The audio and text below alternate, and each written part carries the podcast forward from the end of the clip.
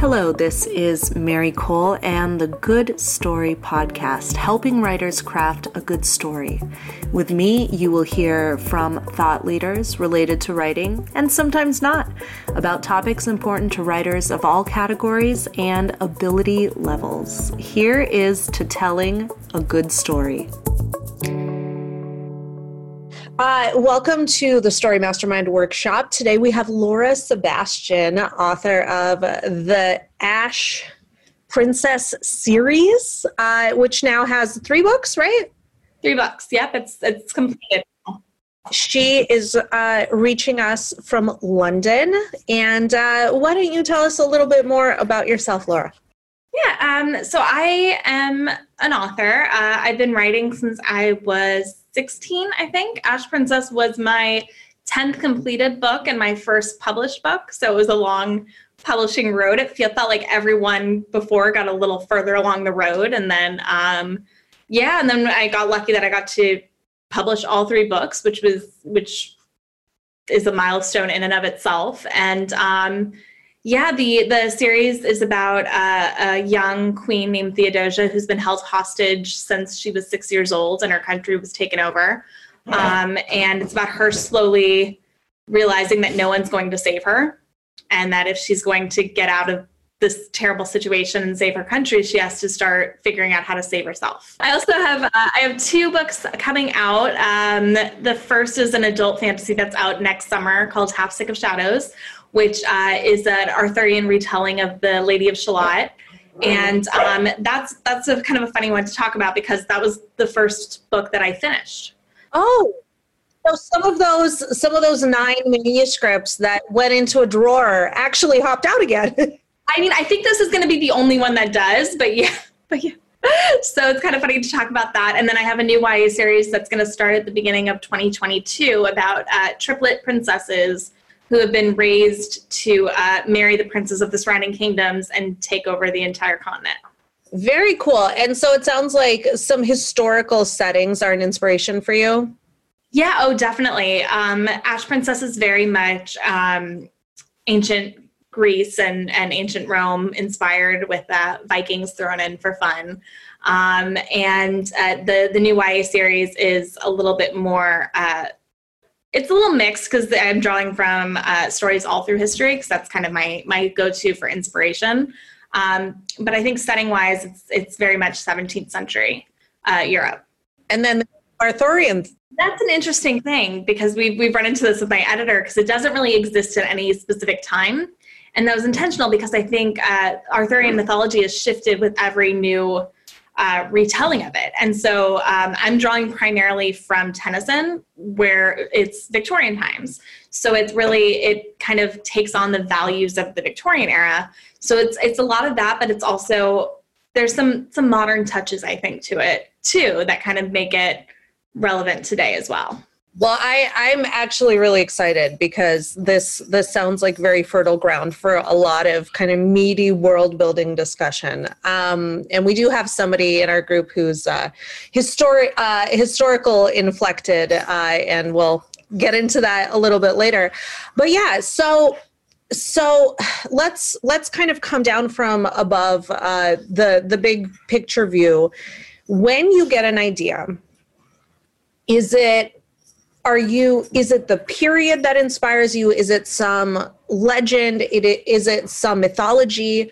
How do you sort of get within reach of your ideas? Um, so for me, it always starts with character. Um, I actually come from an acting background, so I've been acting since childhood. So, um, and my favorite thing to do with acting was always building the character. And so uh, I always start off with motivation and trying to figure out what the character wants and what they're willing to take to get that.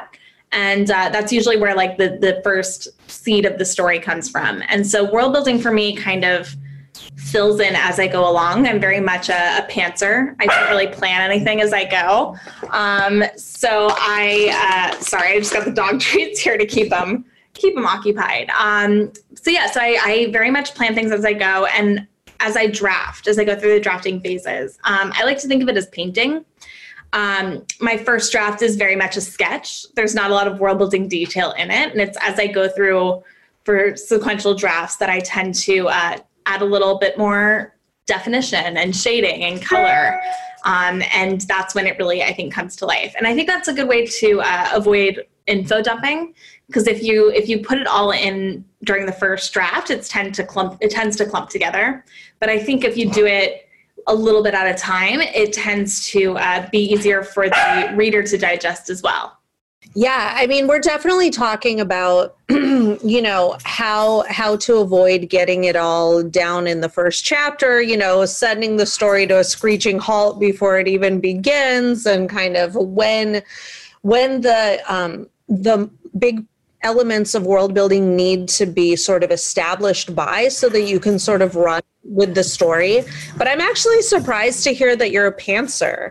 Um, Can you tell me more about uh, how that works with something as logical and kind of, you know, that I tend to think of as like pre-thought out as world building?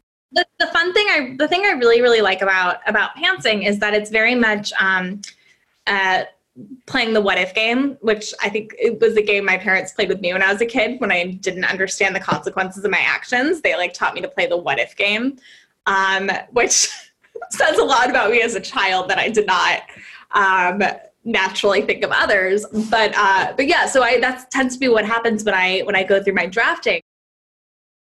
I'll be like, oh, okay, so this seems to, um, I think with the magic system specifically was, okay, so what does this world look like because these people have magic? How wide, so how widespread is the magic? Um, and what does that mean for the average person's day-to-day life? Um, and so the more you ask those questions and the more you can answer them yourself, I think the more real the world starts to feel for you and for the reader. Um, and so we ran into that a bit with my second book because uh, we had, um, the first book is very focused in one land that has magic. And so, as I said, it's very um, ancient, uh, ancient Greece inspired. Um, and then in the second book, they go to a different country where no one has magic. And so I had to start to think about what, how that world, even though they exist in the same time, how it would have progressed differently.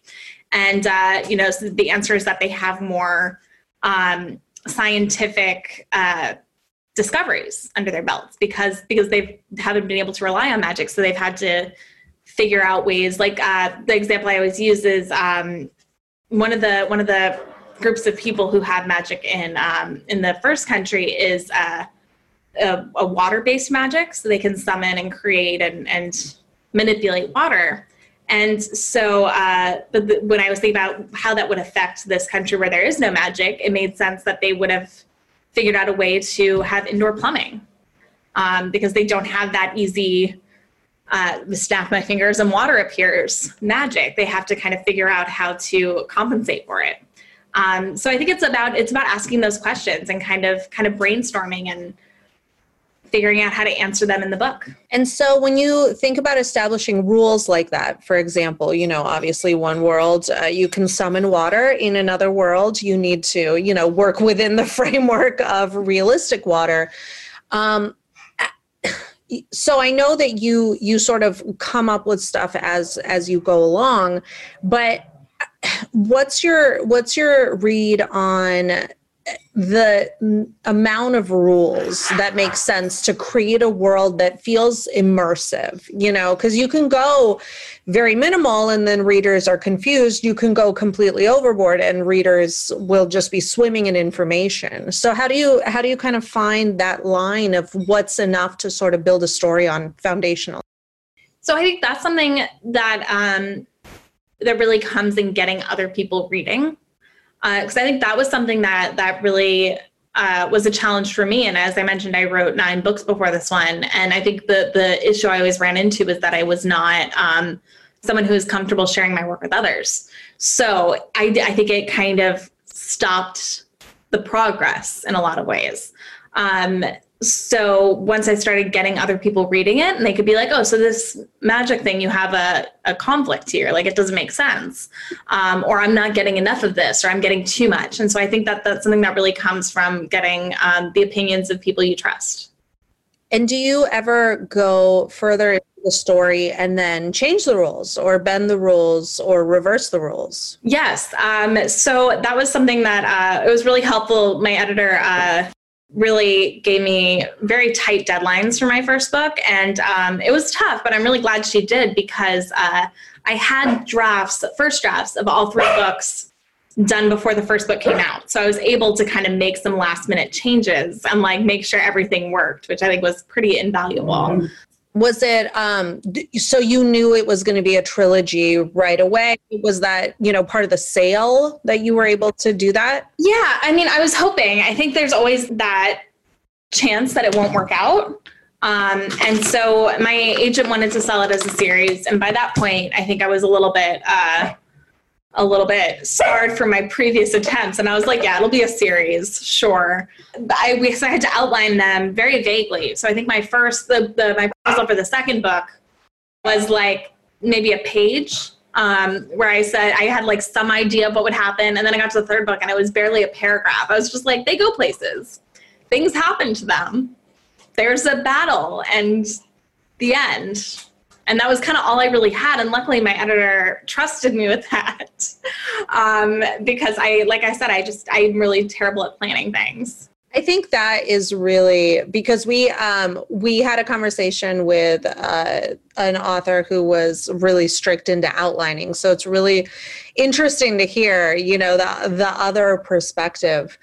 Um, let me ask you this. So let's take a look at how you find your information and how you sort of cherry pick. Um, if you didn't, if you weren't familiar with a certain mythology, like you said, you know, mixing mythologies, that's my thing, right? How, how, so you have your character, you have maybe some idea of a story, you know, there are these triplets and they're going to, you know, they're going to be forced into marriage. And, um, then when it's time to layer in the world, how do you how do you enter just the sheer amount of research and kind of sourcing and uh, yeah yeah how do you approach that? You know, I just I love research books. I love reading um, historical books. So it's usually I have a few like go-to authors that I really like, and so usually um, if one of them hasn't covered what I'm looking for, I kind of just do a, do a little bit of, of research and try to find something that's along the lines of what I'm looking for. Um, I can't remember the name, and unfortunately I don't have any of my books with me because they're still somewhere, somewhere in the, oh, the Atlantic. Yeah. Um, but uh, there's a book called, um, oh, I can't remember what it's called, but it was about, specifically about uh, Empress Maria Theresa, and uh, who is the, the Empress of Bohemia, I believe. Um, and, uh, she had a lot of kids that she married off into various advantageous situations that benefited her country. And they all had these like terrible lives. Um, so it was like, so yeah, so it was, uh, it was, it's thanks mom. Yeah. The, the most famous of those children was, uh, Marie Antoinette. And actually Marie Antoinette was the, uh, was the second daughter who was supposed to marry, uh, King Louis. The first one died like right before the wedding, and so Marie Antoinette had to like step up and like. Which one got the better end of that bargain? And they, they're all like, they all have such terrible, they've all had such like terrible, terrible fates. So you have, uh, you've found some historical inspiration. Now it sounds like you maybe took an interesting character element from that, the mother's ambition, and you added it to your what if pile. Um, but ordinarily, like how closely might you hew to borrowing from history, or do you just use that as inspiration and then you put your own spin on it? Oh, I think it's very, it has to be very much a jumping off point unless you're writing like actual historical fiction. Um, because otherwise I think you get into all these, all these tricky factual inconsistencies. And I think especially when you're when you're writing fantasy, it it gets a little messy. So take the inspiration, but then let the rest go. That's what I say about my editorial feedback sometimes. I'm like, you know, if, like I have a thing wrapped up in this, Take the wisdom, leave the rest. Um, so I did a podcast with Gail Carson Levine, and she was talking about her research um, process a little bit. She was writing something very, very, uh, the book is A Ceiling Made of Eggshells. And it, have you read it? Um, I'm familiar with it. I'm like a huge Gail Carson Levine fan, so. It's fantastic, but the her research process was really interesting. Um, she hewed very, very close to the history. Like, it may as well have happened. It's just the person was fictional. Um, and it was kind of the late fourteen hundreds um, in Spain.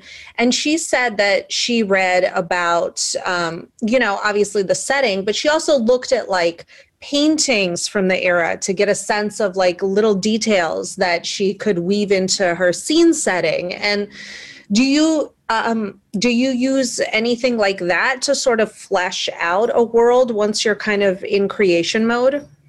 So I do, I realized I do tend to kind of think of, of worlds as uh, artistic styles in a way. And I think that tends to kind of correspond more than an actual era. Um, So I think for, for reference, I think my, my Arthurian is very much pre-Raphaelite style art. Um, it has that kind of feel to it. And I think um, the, the new Y A series is um, Rococo. It has that kind of feel to it. When the author understands it, it, it becomes clearer to the reader, even if it's not on the page itself. So here you're talking about more like a tone or a mood. Yeah. How do you reflect that? So you say, okay, Rococo, that's what I have in my head. Um, you're not going to put that on the page, obviously. So how do you go about, is it word choice, syntax, kind of tone of the setting description?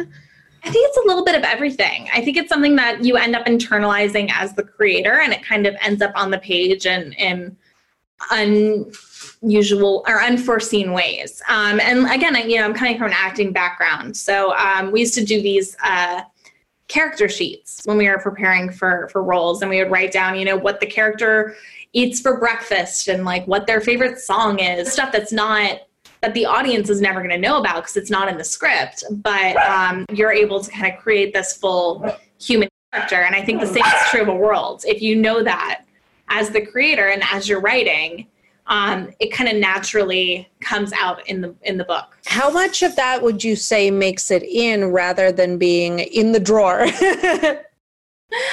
well, that's another thing, because I think um, we were talking earlier about, about info dumping and kind of front-loading world building. You know, I was talking about it as a painting, and I think when I said that you you start off with a sketch, that includes those guidelines, right? When when when artists are are creating a painting, the first step is to kind of create the guidelines in order to, uh, in order to kind of see it themselves. And the audience is never going to see those guidelines. Those are just for the artist. Um, and I think the wor- those world building details that you put in there in that first info dump, um, I think they're necessary for you as the author, and you can kind of keep them in mind and bring them back in throughout. Um, but I think in order for your reader to understand the world, you have to understand the world. And I think that's a big first step. No, that's, that's very, very useful. Um, and then, so let's say we have um, a historical world, um, whether it's deep history or kind of more recent history. We've had some questions about like how much historical detail do we need in order to sort of make that world come alive and make sense to modern readers who maybe don't know some of the customs of the world, because you could, again, go down a complete rabbit hole and be like, well, did you know that bidets were so, and then like, it doesn't matter to the story that you found this cool detail about bidets. Um, so kind of what is, what is some information you consider to be kind of like on a need to understand basis in order to make a historical world relevant to modern readers? Uh, that's really tricky, because I think so much of it depends on, on the readers and on the author. Um, and I think that no two authors are going to approach that the same way. Um, and I think, you know, if you go through the, the tunnel of like reading reviews, you'll see that a lot of them, um, even if you look at like a book that you love, you'll see some of them are like, oh, the world building was too dense. I couldn't get past this, this, I couldn't get into the world building. And then someone else will be like, I couldn't get enough of it. I wanted ten more pages on the world building. And so I think you have to kind of know that you're never going to make everyone happy. And again, it just comes into getting opinions from readers you trust. So I, I do, I mean, I, I've always said that it's better to sort of overwrite and then pare back rather than have a really skinny plot or really skinny character development or world building, because then at least you've done the work and it's just an issue of whether or not you keep it in. It's a lot easier to cut than it is to add. Exactly. So, so you find yourself sometimes overwriting maybe on some of the details and then just sort of, you know, giving it a nice summer haircut. Exactly. Yeah. And would you say uh, a world that's more familiar to us, whether it's recent historical or just, you know, like a setting like London where people feel like they have a sense of the place, maybe needs less world building than a world that's totally foreign seeming? Yeah, it's interesting because I've definitely talked to um, to friends of mine who write things like contemporary fiction.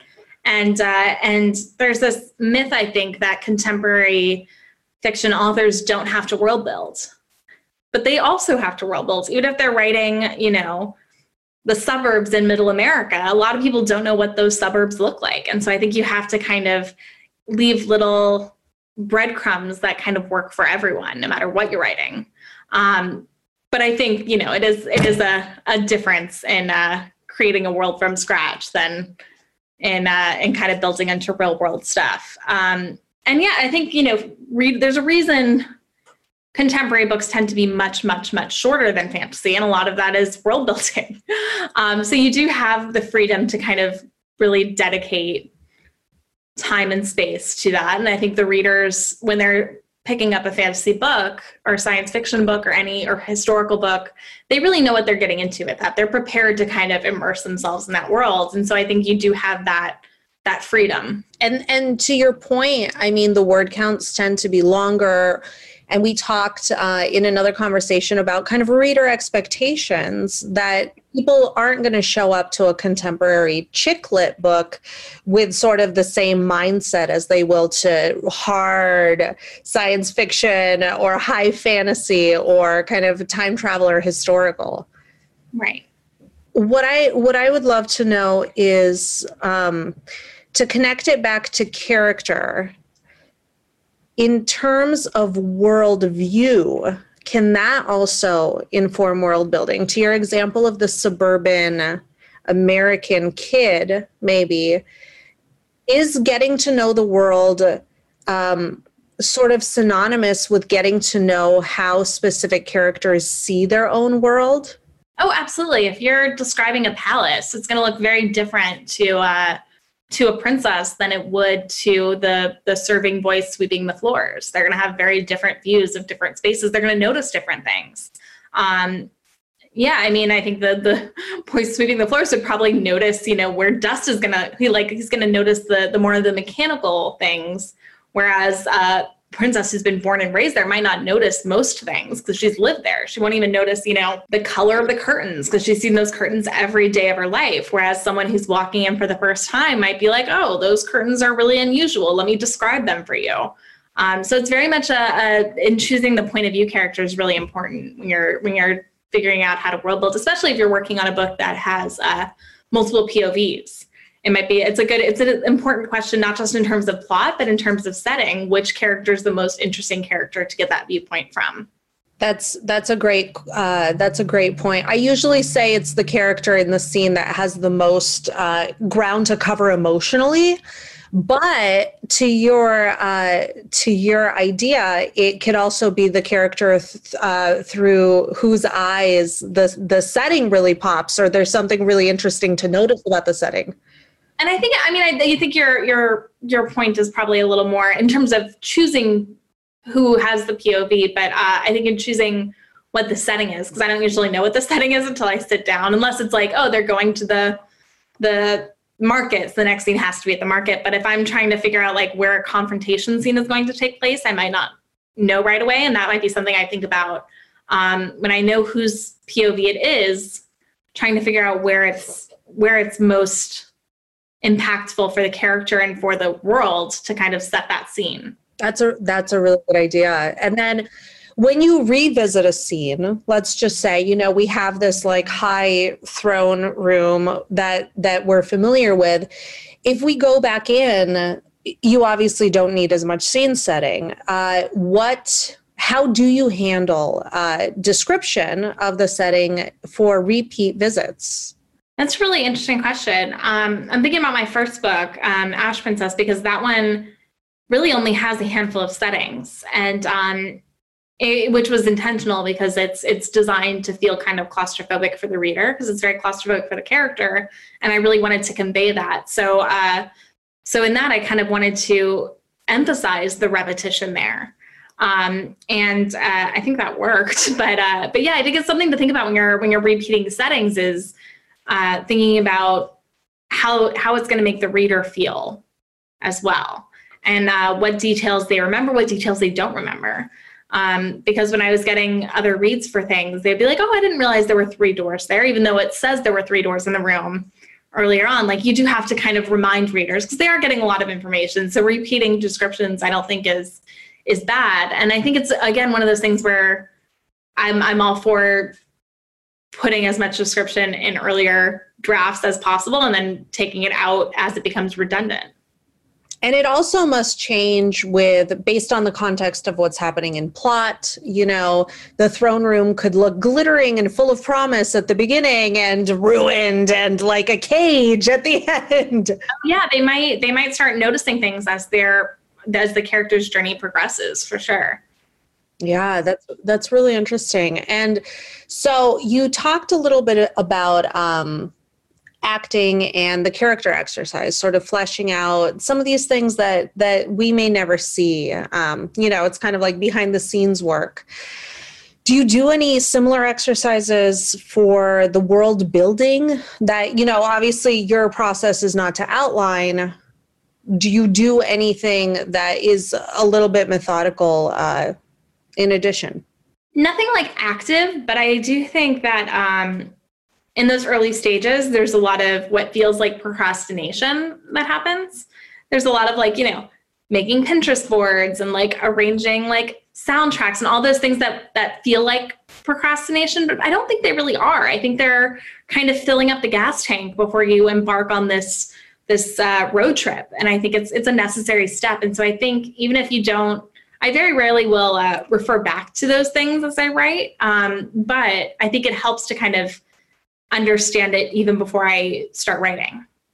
And what are you looking for there visually and in terms of audio? Mood or? I think a lot of it is mood. I think it comes down to mood and just, um, just kind of, I think looking for those sparks of in- inspiration.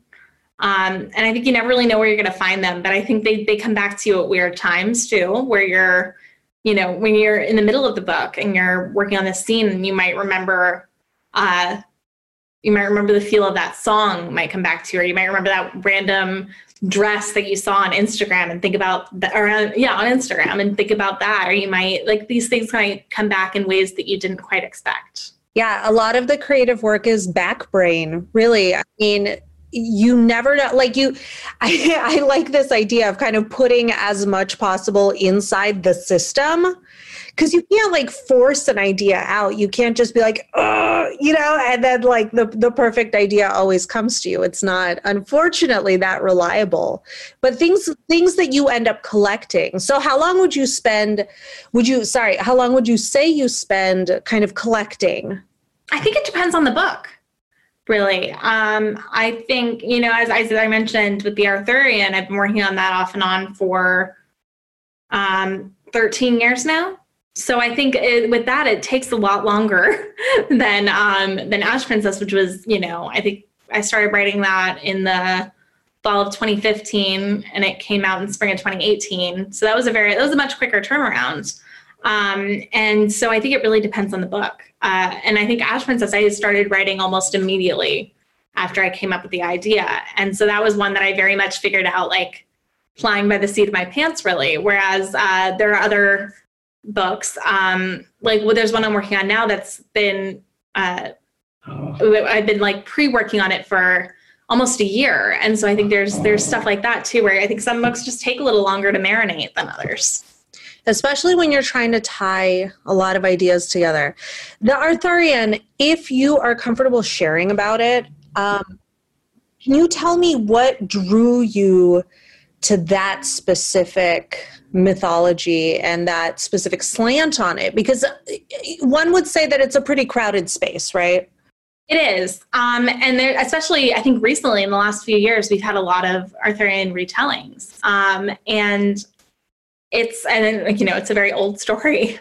Um, but I think this was one that I always, I was initially drawn to it because um, I read the, the Lady of Shalott poem in high school, and I really connected with it as a very depressed teenage girl. Like it was very, um, it seemed very romantic and very like beautiful. And, and, uh, and as I got older, I kind of, you know, I reread it in college and I was like, huh, this poem's kind of messed up. Like there's, this is, this is not a, this is not a nice poem. And so I kind of started, you know, interrogating my own feelings about it and the poem itself. And I, I also started reading more, um, Arthurian books. Um, and I also, I realized that a lot of them were not very, uh, feminist minded, so to say. A lot of them are really problematic. You're being so diplomatic. You, I mean, there were like three women in the Arthurian mythology, really, and none of them really get like good stories, honestly. Like one of them like destroys the country by having an affair. The other one's just like an evil sorceress who's trying to seduce her brother. And then, I don't know, the third, I guess, is the Lady of the Lake who just like gives him a sword and that's all she does. Whoa, whoa, whoa. Seducing your brother. You have a dog named Cersei. So I just want to... Oh, whoa, no.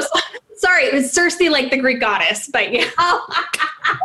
But yeah, um, C I R C E. Um, Sorry, Cersei. But, uh, but everyone thinks that. But yeah, no, so I, I wanted to kind of uh, think about uh, the kind of three three women of Arthurian mythology in that regard and kind of give them a, a new story that's not, um, that kind of gives them their own room and their own agency. And luckily now I think there are some more that have, that have kind of that bend to it, but I still felt like, I, I still felt like the specific story hadn't been told. And so I really wanted to get it out there. And that's why you chose uh, an adult audience for that one. Yes. Okay. And we went back and forth a bit with that. Um, we went, we did a little back and forth, but I think that the having the main, the way the way I was, the story that I was telling, it made more sense to frame um, with them as adults, and they're fairly young adults, but they are they are early twenties. Okay. And so do you think this is the approach to take into mythologies that have sort of been done? Because that's something you hear in publishing. It's like, oh, Greek myths, or, you know, this um, a, a story inspired by by this anecdote in the Bible, for example. Some of these some of these uh, archetypal stories, they they loom large, they factor large. I mean, you found this great entry point into something that that um, has a lot of sort of attention already paid to it. How how would you recommend sliding into a, a, a fairly well-traveled mythological road?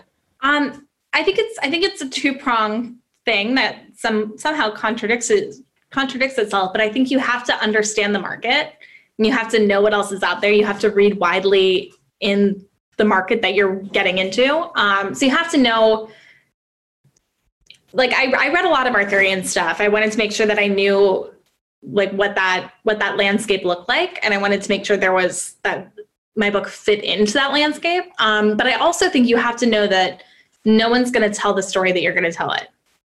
And, uh, and so you are bringing something unique to it just in that regard. And it's always a question of, I think no book exists on an island. It's always in conversation with the other books around it.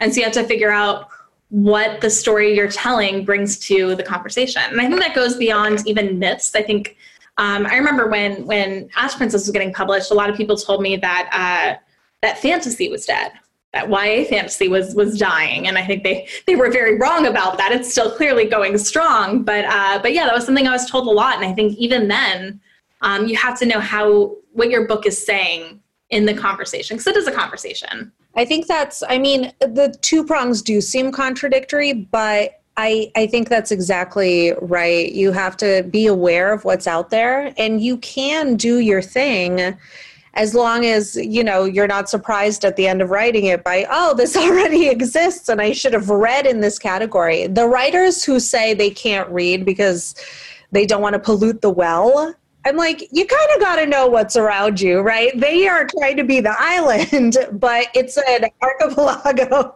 And I'll, I'll use an, an example there because, like, I mean, I read pretty widely in Y A, and we initially, um, there's there are magic stones in Ash Princess, and we initially called them uh, Godstones.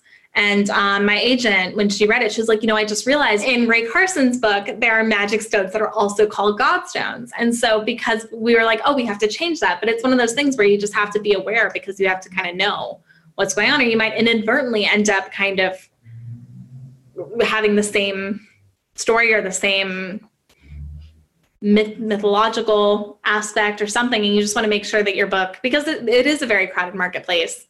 Uh, fantasy and and uh, publishing it, books in general are very, it's, there's a lot of books out there. You can't read all of them, but it helps to kind of understand where your book sits. If you know, you can make a pivot. Yes. You know, or if you find out that your Godstones did exactly the same thing in your book as as these Godstones did, you could, you know, shift the world building a little, shift the magical logic, and kind of save Save yourself a little potential heat on Goodreads. Exactly. Yeah. So that's, I think it's, it's really helpful. I think you do have to read what you're writing to understand how, how, because I think you also have to think about your readers. Chances are you, the readers who are reading your book aren't only, aren't just, aren't only going to be reading your book. They're going to be coming to it with this wealth of knowledge from all these other books. And so you have to kind of understand that as well. Those traders. No, that, that's amazing. Uh, is there anything more for the general portion of our time together that you'd like to say about world building? Did we not cover something you've been dying to share? I can't think of anything off the top of my mind. I feel like your questions were very thorough. Um, but I think it is a lot of kind of internalizing the details and then kind of figuring out what's needed as you go along. I would say that's very, very sage advice from our guest, Laura Sebastian. Uh, this has been Mary Kole and a Story Mastermind Workshop. This was an awesome conversation. And I just, I, I, I really want to say I appreciate you doing this in the middle of a move across the ocean.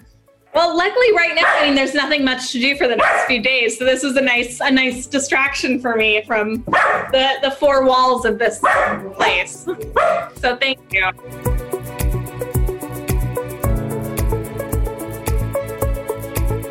Thank you so much for listening. This has been The Good Story Podcast with your host, Mary Kole. I want to give a huge shout out to everyone at The Good Story Company. You can find us online at good story company dot com. And the team is Amy Holland, Amy Wilson, Jenna Van Roy, Kate Elsinger, Kathy Martinolich, Kristen Overman, Mikaela, Rhiannon Richardson, and Steve Reese. Also a shout out to our Patreon supporters and to everyone listening out there. Here's to a good story.